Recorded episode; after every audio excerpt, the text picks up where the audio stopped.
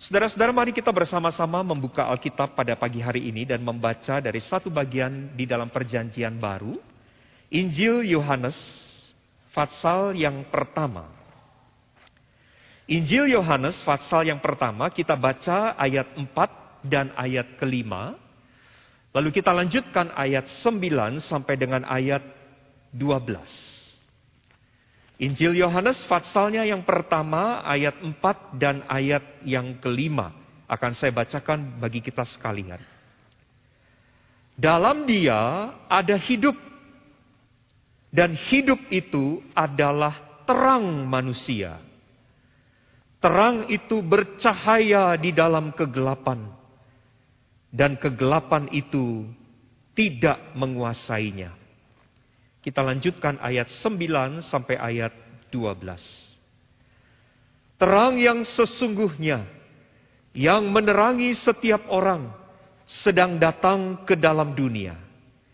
Ia telah ada di dalam dunia dan dunia dijadikan olehnya tetapi dunia tidak mengenalnya. Ia datang kepada milik kepunyaannya tetapi orang-orang kepunyaannya itu tidak menerimanya. Tetapi semua orang yang menerimanya diberinya kuasa supaya menjadi anak-anak Allah, yaitu mereka yang percaya dalam namanya. Sampai di situ pembacaan Alkitab untuk kita renungkan pada pagi hari ini.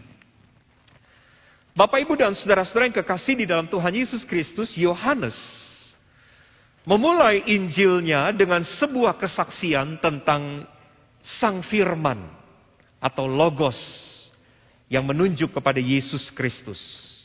Firman yang menjadi daging. Pertama-tama saudara-saudara Yohanes memulai penjelasannya tentang natur dan keberadaan dari Sang Firman. Kalau kita membaca di ayat yang pertama misalnya, saudara-saudara kita melihat bagaimana Yohanes memberikan penjelasan tentang natur dari sang firman.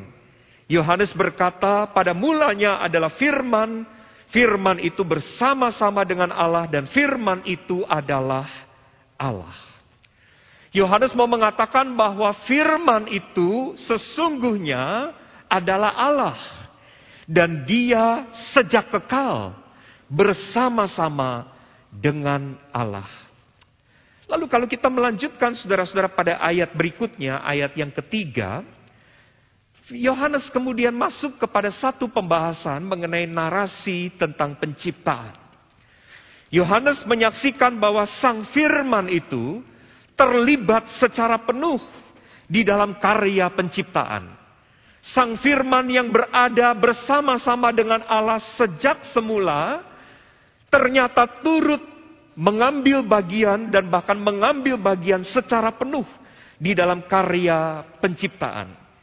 Pada ayat ketiga bagian A, Yohanes mengatakan segala sesuatu dijadikan oleh dia. Jadi saudara-saudara kalau kita memikirkan penjelasan yang disampaikan Yohanes, sesungguhnya saudara-saudara bahwa Yesus Kristus bukan baru ada di dalam peristiwa kelahirannya ke dalam dunia. Tetapi Yesus Kristus, dia eksis bahkan sejak kekal dan sejak semula dia turut mengambil bagian di dalam karya penciptaan. Segala sesuatu, Yohanes katakan dijadikan oleh dia. Bukan hanya sang firman mengambil bagian di dalam peristiwa penciptaan, lebih lagi di dalam ayat ketiga bagian B, Yohanes mengatakan firman itu sesungguhnya adalah pusat dan sumber dari segala ciptaan. Kalau kita membaca ayat ketiga bagian B dikatakan tanpa dia tidak ada suatu pun yang telah jadi dari segala yang telah dijadikan. Dengan kata lain saudara-saudara, firman yang adalah Allah yang bersama-sama dengan Allah sejak semula yang mengambil bagian di dalam pekerjaan penciptakan, dia adalah pusat dan sumber dari seluruh ciptaan. Tidak ada sesuatu yang sudah jadi kalau bukan berasal dari firman itu. Saudara-saudara berangkat dari introduksi Injil Yohanes yang seperti ini, saudara-saudara, Yohanes kemudian masuk kepada ayat yang kita baca pada pagi ini yaitu ayat keempat. Berangkat dari latar belakang percakapan tentang peristiwa penciptaan, di mana oleh firman dan di dalam firman segala sesuatu telah diciptakan dari yang tidak ada menjadi ada, dari yang kosong menjadi hidup. Yohanes kemudian menyimpulkan satu kesimpulan yang penting bahwa di dalam Dia dan hanya di dalam Sang Firmanlah terdapat hidup. Ayat 4 di situ yang kita perhatikan pada pagi ini dia katakan di dalam dia ada hidup. Saudara, Yohanes di dalam bagian ini bukan hanya sedang berbicara tentang hidup secara biologis. Ya. Sebab istilah yang dipakai di dalam ayat keempat yang diterjemahkan dengan kata hidup bukan berasal dari istilah di dalam bahasa Yunani yaitu kata bios atau physical life. Memang kalau kita bicara tentang penciptaan, saudara-saudara mungkin pikiran kita langsung terhubung. Ini adalah tentang biological life atau physical life. Bukan saudara-saudara. Kata di dalam ayat keempat yang dipergunakan di dalam bagian itu adalah kata soe. Yohanes mau mengatakan di dalam dia ada hidup. Yaitu hidup yang menunjuk kepada hidup yang utuh hidup yang lengkap. Bukan hanya hidup secara jasmaniah, bukan hanya hidup secara fisikal, tetapi juga hidup secara rohani. Hidup di dalam segala kepenuhannya. Dan itu hanya ditemukan di dalam Sang Firman. Hidup yang seperti itu bukan hanya hidup di mana kita bisa bernapas, hidup di mana di dalam tubuh kita darah kita mengalir, tetapi hidup secara utuh, yaitu hidup termasuk di dalam dimensi rohani, hidup mengalami sejahtera, hidup yang mengalami kelengkapannya hanya diperoleh di dalam Sang Firman. Karena itu pada ayat keempat, Yohanes berkata, dan hidup yang semacam itu adalah terang manusia. Hidup yang utuh itu, hidup yang penuh itu, hidup yang lengkap itu, sesungguhnya itu adalah terang manusia. Saudara menjadi pertanyaan buat kita, untuk kita renungkan pada pagi ini adalah mengapa Yohanes menyebut hidup di dalam Sang Firman, hidup yang utuh dan lengkap yang diperoleh hanya di dalam Sang Firman itu disebut sebagai terang bagi manusia. Di dalam terjemahan NIV ayat 4b dikatakan that life was the light of all mankind. Hidup itu adalah terang bagi seluruh umat manusia. Saya mau mengajak kita untuk menjawab pertanyaan ini saudara dengan memikirkan beberapa hal. Yang pertama, kalau Yohanes memakai istilah terang, ya, hidup itu adalah terang manusia. Maka saudara-saudara kalau orang berbicara ada terang, maka kita langsung terpikir atau pikiran kita terasosiasi pada lawan dari kata itu, yaitu kegelapan. Kalau Yohanes berkata hidup itu adalah terang untuk manusia, maka di satu sisi kita melihat secara implisit sebetulnya Yohanes sedang berbicara tentang kondisi gelap. Kondisi gelap yang luar biasa. Kegelapan bukan kegelapan yang biasa, tetapi kegelapan yang paling gelap yang sedang dialami oleh manusia. Karenanya Yohanes mengatakan hidup semacam itu yang ada di dalam firman itu, itu adalah terang bagi manusia. Karena manusia sedang mengalami kegelapan yang begitu pekat, yang begitu belak, gelap di dalam hidupnya. Saudara kegelapan yang maha dahsyat sesungguhnya yang sedang dibicarakan secara implisit memang. Tidak secara eksplisit oleh Yohanes.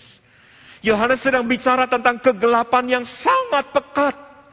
Kegelapan di mana di dalamnya tidak ada kehidupan. Kegelapan yang identik dengan kematian. Saudara, kalau ruangan ini seluruh gordennya tadi sebelum ibadah dimulai, gordennya ditutup. Dan andai kata seluruh lampu di dalam ruang ibadah ini dimatikan, ruangan ini tentu menjadi gelap. Tetapi saya ingin mengatakan, kegelapan yang kita alami di ruangan ini bukanlah kegelapan yang paling gelap. Setidaknya di dalam suasana seperti itu, saudara dan saya masih tetap bisa hidup. Kita masih bisa beraktivitas, sekalipun gelap. Sekalipun mungkin tidak ada cahaya menembus dari kaca-kaca dan tidak ada cahaya dari lampu-lampu, dan kita mengatakan ruangan ini gelap. Tetapi saya ingin mengatakan kegelapan itu belumlah atau bukanlah kegelapan yang paling pekat. Apa yang sedang dibicarakan Yohanes secara implisit di dalam bagian ini adalah tentang satu kondisi yang sedang dihadapi, yang dialami oleh umat manusia, yaitu kegelapan yang paling gelap yang menguasai hidup manusia. Jangankan terbatas untuk melakukan sesuatu. Kalau di dalam kegelapan orang kan biasanya terbatas untuk melakukan sesuatu. Jalan susah, ya, melihat susah, mengenali benda-benda atau orang di depan kita susah. Jangankan terbatas untuk melakukan sesuatu.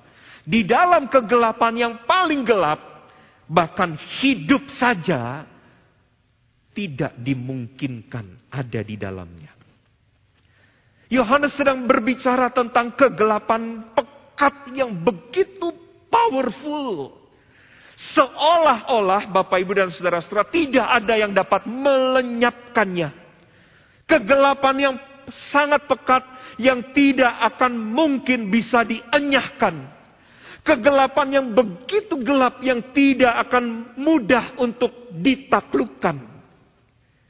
Kegelapan yang mengurung, memenjarakan saudara dan saya, seluruh umat manusia, mengurung kita berada di dalamnya, tanpa daya, tanpa asa, untuk kita bisa keluar dan melepaskan diri daripadanya.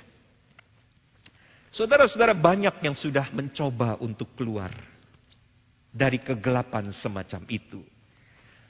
Tetapi tidak ada satupun yang pernah dan tidak ada satupun yang akan pernah berhasil untuk keluar dari kegelapan, yaitu kegelapan dosa.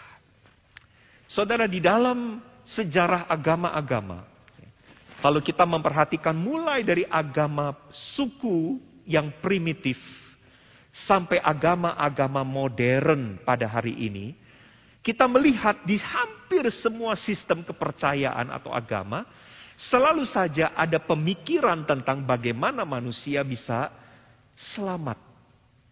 Saudara, agama-agama suku atau agama-agama primitif biasanya berpikir tentang memberi sesaji atau memotong korban supaya saya bisa selamat. Kira-kira itulah cara agama-agama primitif berpikir untuk bisa menghindarkan diri, untuk bisa melepaskan diri dari kegelapan yang mengurung dan menguasainya. Maka tidak heran saudara-saudara di perempatan-perempatan jalan, orang sering menaruh sesaji berupa kembang-kembang. Ya.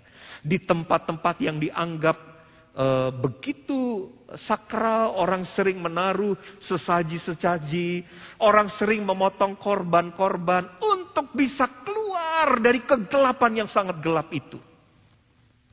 Tapi nyatanya saudara-saudara tidak pernah bisa. Agama-agama modern pada hari ini pun juga punya versinya tentang bagaimana caranya untuk bisa keluar dari kegelapan yang paling gelap itu. Ada orang yang mengatakan kalau engkau mau selamat, lakukanlah banyak kebaikan.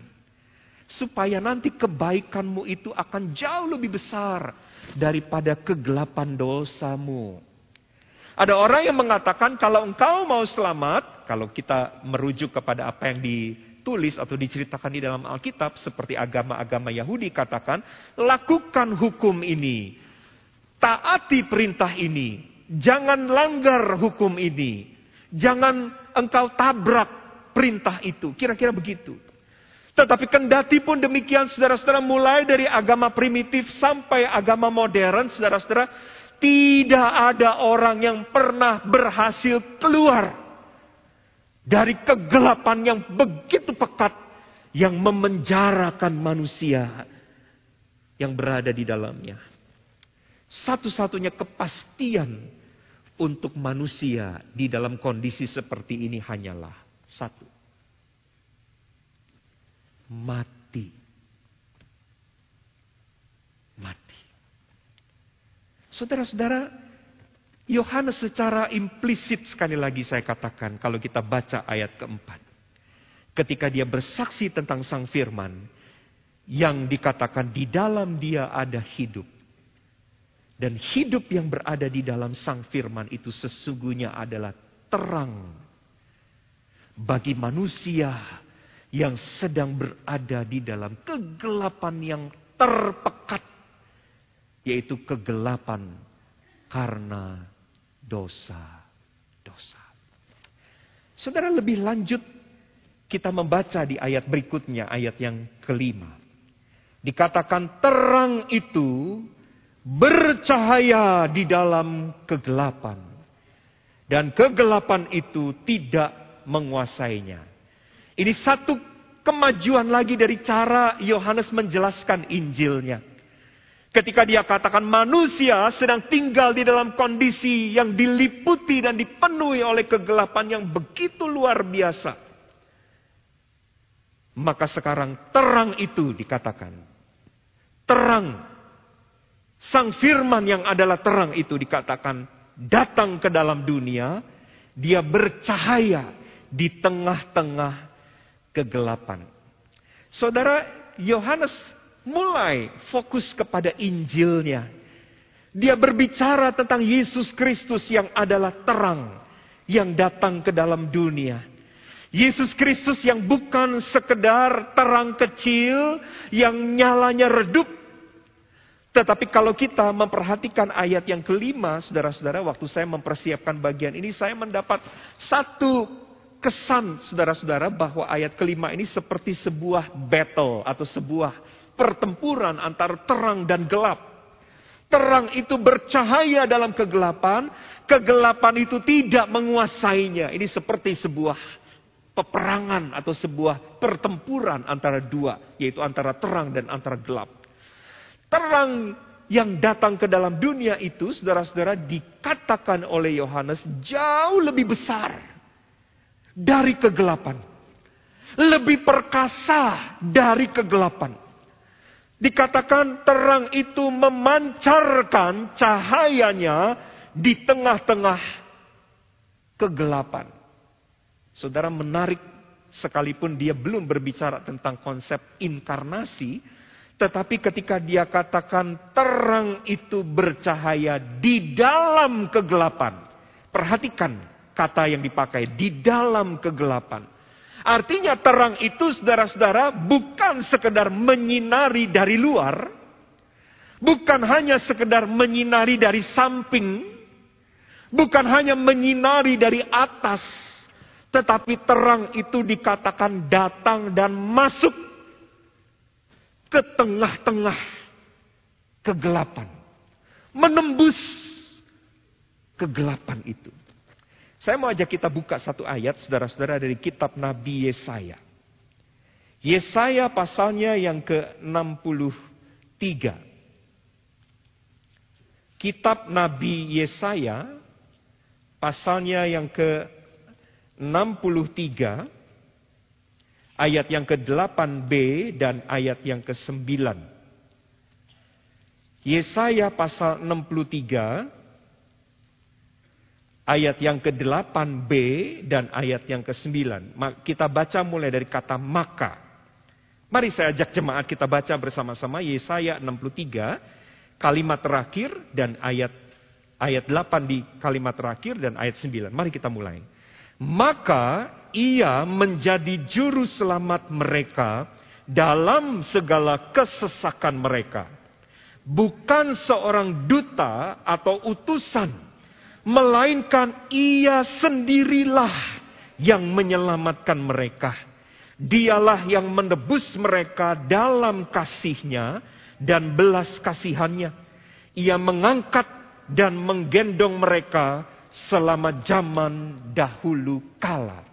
Perhatikan kesaksian Nabi Yesaya dikatakan bukan seorang duta untuk menyelamatkan umatnya yang Allah lakukan. Bukan seorang utusan yang disuruh datang ke dalam dunia untuk menyelamatkan manusia yang berada di dalam kegelapan yang sangat pekat. Bukan. Tetapi kalau kita baca ayat ke-9 dikatakan, melainkan ia sendirilah. Terang itu, kata Yohanes, dia datang di dalam kegelapan dan bercahaya di dalam kegelapan. Saudara, di dalam ayat 14 dari Injil Yohanes, pasal 1, Yohanes mengatakan firman itu diam di antara manusia sehingga manusia itu bisa melihat cahaya kemuliaannya. Saudara, pada waktu sang terang masuk ke tengah-tengah kegelapan, Yohanes mengatakan kegelapan yang selama ini menguasai manusia ternyata tidak dapat menguasai sang terang itu. Ayat keempat bagian B dikatakan, ayat kelima dikatakan, kegelapan itu tidak menguasainya. Hal ini menegaskan dua makna, saudara-saudara. Yang pertama, Yohanes mau mengatakan kalau begitu sang terang jauh lebih besar. Sang terang yang datang ke dalam kegelapan itu jauh lebih berkuasa. Dia lebih powerful. Dia tidak dapat ditaklukkan, dikalahkan oleh kegelapan sekalipun kegelapan itu begitu pekat. Dan ini mau menunjuk kepada kuasa Yesus Kristus. Yang datang ke tengah-tengah kegelapan dunia ini. Tetapi kegelapan tidak dapat menguasainya. Yang kedua yang hendak dikatakan oleh Yohanes dari kalimat itu sebaliknya ketika dia katakan di ayat 5b kegelapan tidak menguasainya pernyataan itu saudara-saudara hendak menegaskan bahwa kegelapanlah yang dikuasai, yang ditaklukkan, yang ditundukkan, yang dienyahkan oleh sang terang itu. Dan kita bisa melihat saudara-saudara mulai dari sejak awal karya pelayanan Yesus Kristus. Kalau kita membaca misalnya di dalam peristiwa pencobaan di padang gurun. Di awal pelayanan Yesus. Si iblis itu mencoba untuk menjatuhkan Yesus dan menggagalkan dia untuk mengerjakan karya keselamatan untuk manusia. Tetapi saudara-saudara kita melihat kegelapan itu tidak pernah berhasil mengalahkan terang itu. Bahkan sampai puncaknya saudara-saudara di dalam peristiwa Paskah, di dalam peristiwa kebangkitan Yesus dari antara orang mati, itu membuktikan saudara-saudara bahwa Kristus sang terang itu adalah raja yang perkasa, kegelapan, kuasa dosa, kematian berhasil dipatahkannya. Saudara-saudara, ketika kita memasuki minggu Advent yang keempat ini, ini adalah hal kedua yang diingatkan kepada kita. Yang pertama tadi adalah soal kegelapan yang kita alami. Seluruh umat manusia di dalam kejatuhan kita di dalam dosa. Tetapi yang kedua adalah Yesus Kristus yang datang untuk kita. Terang yang berhasil mengenyahkan kegelapan yang menguasai umat manusia. Nah, pada bagian yang ketiga dari Injil yang kita baca pada hari ini, saudara-saudara. Kita belajar tentang terang itu akan kita miliki dan kita alami kalau saja kita menerima dan mempercayainya. Saudara, ketika terang itu dikatakan datang ke dalam dunia dan kegelapan itu tidak menguasainya, sebaliknya kegelapan itu dienyahkan oleh sang terang. Maka saudara-saudara hidup manusia kini yang sebelumnya berada di dalam kegelapan yang paling gelap sudah diterangi oleh sang terang yang jaya itu. Kondisi tidak ada jalan keluar. Sekarang sudah diubah menjadi jalan kelepasan yang terbuka. Kondisi mati diganti menjadi hidup. Duka dan putus asa kini berganti menjadi sukacita pengharapan. Saudara terang Kristus yang menghidupkan sudah mengalahkan kegelapan. Kalau kita melihat nubuat Nabi Yesaya yang dikatakan di dalam Yesaya pasal 9 tentang bangsa yang berjalan selama ini di dalam kegelapan. Lalu Yesaya mengatakan, kini atasnya terang telah bersinar. Mereka yang dulu diam di negeri kegelap kekelaman, hanya ada duka cita, hanya ada putus asa, hanya ada air mata. Di ayat yang kedua dari Yesaya pasal 9, Yesaya mengatakan, kini bangsa itu bersorak-sorak dan bersuka cita. Namun saudara-saudara pertanyaannya atau perenungannya adalah begini. Sudah sekian ribu kali Natal dirayakan. Kenapa saja masih ada orang yang belum mengalami terang bercahaya di dalam hidupnya? Kenapa saja masih ada orang, saudara-saudara, yang hidupnya itu masih dikuasai oleh kegelapan? Masih dipenjara di dalam kegelapan yang sangat pekat itu. Saudara-saudara, kalau kita mencoba untuk merenung dan merenung di dalam minggu-minggu Advent ini, jawabannya tentu adalah bukan karena sang terang kurang berkuasa untuk mengenyahkan kegelapan. Bukan karena sang terang itu kurang powerful untuk melenyapkan kegelapan. Tapi kalau kita baca di ayat ke-10, ayat ke-12 dari Injil Yohanes pasal 1. Dia sudah ada di dalam dunia, kata Yohanes. Bahkan dunia sebetulnya dijadikan oleh dia, oleh firman itu. Tetapi dunia tidak mengenalnya. Ayat ke-11. Dia datang kepada orang-orang kepunyaannya tetapi orang-orang kepunyaannya tidak mau menerimanya. Saudara terang itu sudah mengalahkan kegelapan. Tetapi bagaimana orang bisa mengalami kegelapan di dalam hidupnya dienyahkan selama dia tidak menerima terang itu di dalam hidupnya.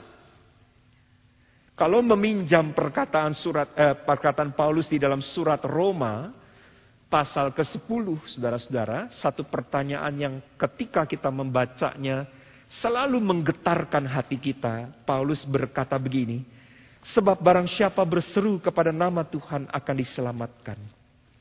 Tetapi bagaimana mereka dapat berseru kepadanya jika mereka tidak percaya kepadanya? Bagaimana mereka dapat percaya kepada dia jika mereka tidak pernah mendengar tentang dia? Bagaimana mereka mendengar tentang dia jika tidak ada yang pernah memberitakannya. Saudara perenungan kita di minggu Advent yang keempat ini akan membawa kita kepada satu kesimpulan yang penting. Natal adalah peristiwa Kristus Sang Terang yang hadir di tengah-tengah kegelapan untuk melenyapkannya. Maka perenungan yang pertama, saudara-saudara, untuk kita taruh di dalam hati kita adalah, apakah saudara, Bapak Ibu yang hadir di dalam ibadah pada pagi ini, sudah mengalami terang Kristus bercahaya di dalam kegelapan hidupmu dan mengenyahkan kegelapan pekat yang selama ini menguasai hidup kita. Saudara, jika kita belum pernah mengalami terang itu bercahaya di dalam hidup kita, sehingga sampai hari ini saudara-saudara mungkin hidup kita masih dikuasai di dalam kegelapan. Masih dipenjara di dalam kegelapan. Masih dibelenggu oleh dosa-dosa yang gelap. Saudara sebagai hamba Tuhan Yesus Kristus saya ingin mengatakan kepada jemaat. Kalau saudara belum pernah mengalami hal semacam itu di dalam hidupmu. Yohanes mengatakan satu-satunya untuk bisa mengalami terang Kristus bercahaya adalah buka hatimu. Buka hatimu. Terimalah dia. Dan percayalah kepadanya. Selama orang tidak pernah buka hatinya. Selama orang hanya datang ke gereja hanya sekedar ritual. Tetapi tidak pernah membuka hatinya untuk terang itu. Sekalipun mungkin kelihatannya dia Kristen. Tetapi dia tidak pernah mengalami kegelapan hidupnya itu dienyahkan dari dalam dirinya. Tidak heran orang semacam ini sekalipun mungkin ke gereja tiap minggu. Terus saja dikuasai di dalam gelap. Pikirannya gelap. Omongannya, kata-katanya gelap. Hatinya dikuasai oleh kegelapan. Saudara buka. Buka hatimu. Terima dia. Percayalah kepadanya. Firman Tuhan di minggu Advent yang keempat ini. Mendekat kepada lilin putih itu yang menunjukkan itulah kedatangan sang terang itu. Mau mengatakan terang itu sudah ada di depanmu. Dia sudah mengenyahkan kegelapan dunia ini. Tetapi kalau engkau tidak pernah mau membuka hatimu dan menerimanya, maka kegelapan tetap akan menguasai hidupmu. Perenungan untuk kita yang kedua, saudara-saudara, adalah begini.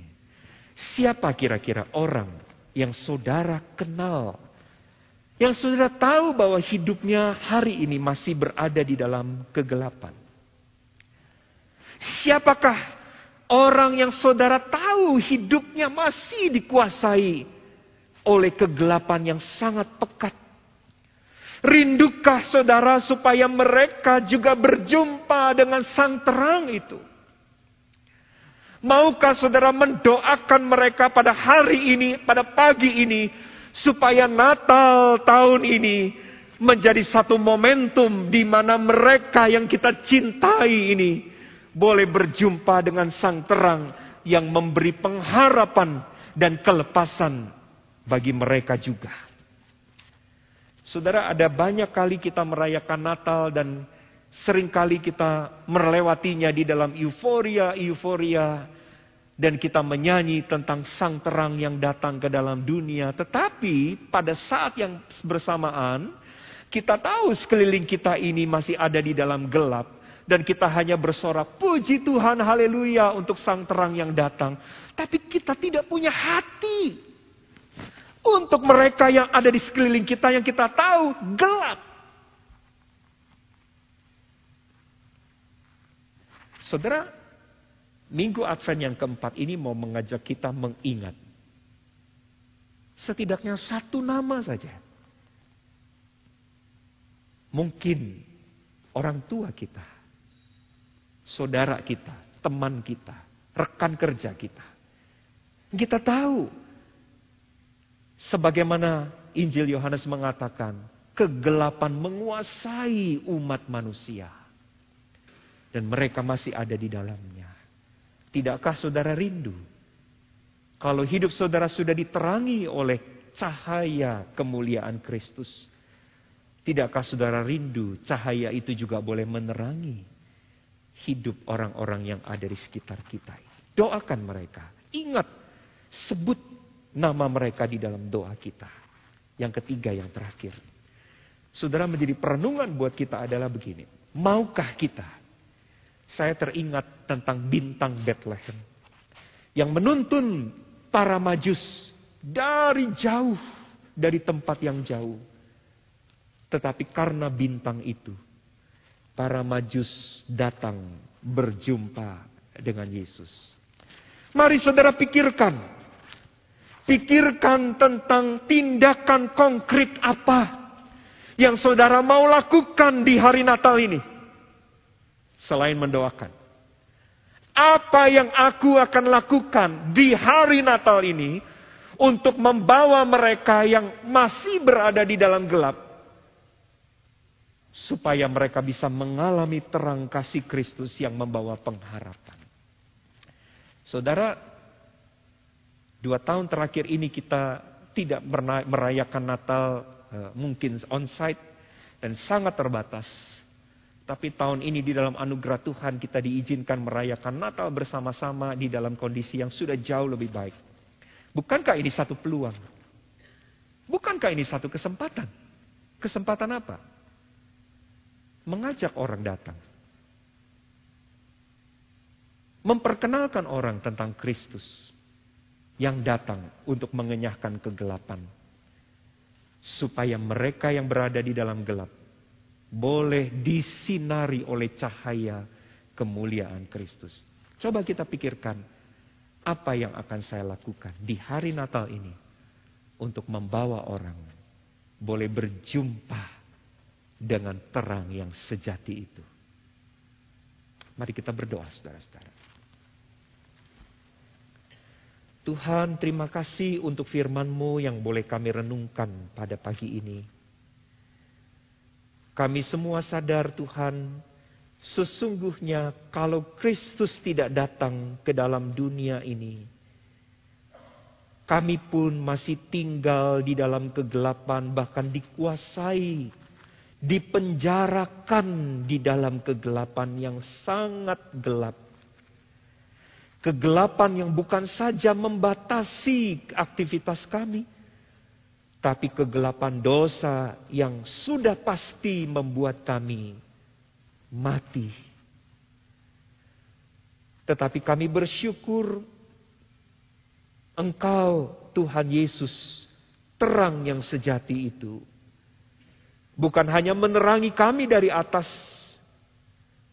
Bukan hanya menerangi kami dari luar. Tetapi engkau sendiri datang. Datang ke dalam dan ke tengah-tengah dunia yang gelap ini menembus kegelapan itu untuk menerangi kami semua. Kami bersorak-sorai, kami bersuka cita. Manusia yang selama ini hidup di dalam duka dan putus asa, kini boleh mendapatkan pengharapan karena kedatangan Kristus Sang Terang. Tetapi itu tidak akan mungkin kami alami selama kami tidak pernah membuka hati.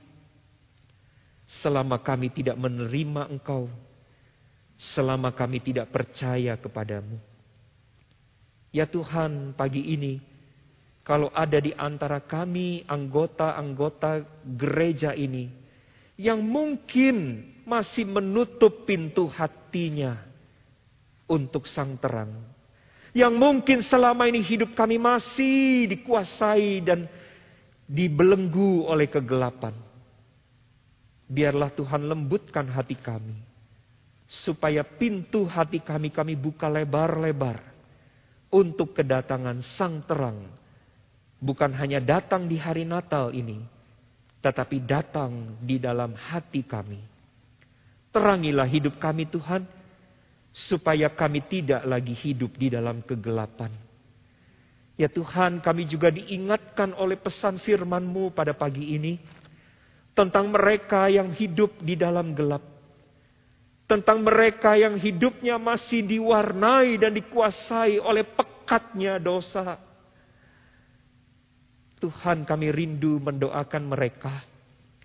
Kami rindu untuk berbuat sesuatu di hari Natal ini untuk mereka Bahkan ketika Natal sudah dimungkinkan kembali dirayakan di gereja. Kami rindu pada tahun ini Tuhan. Setidaknya kami mengajak. Setidaknya kami memperkenalkan atau bercerita tentang Kristus Sang Terang itu. Kepada mereka. Supaya di dalam anugerah Tuhan. Mereka yang ada di dalam gelap. Juga boleh menikmati terang kasih Kristus. Inilah doa kami Bapa. Kami sungguh rindu firman Tuhan pada pagi ini bukan hanya untuk kami dengar, tetapi buatlah kami menjadi pelaku-pelaku dari kebenaran firman Tuhan. Demi Kristus Yesus kami berdoa. Amin.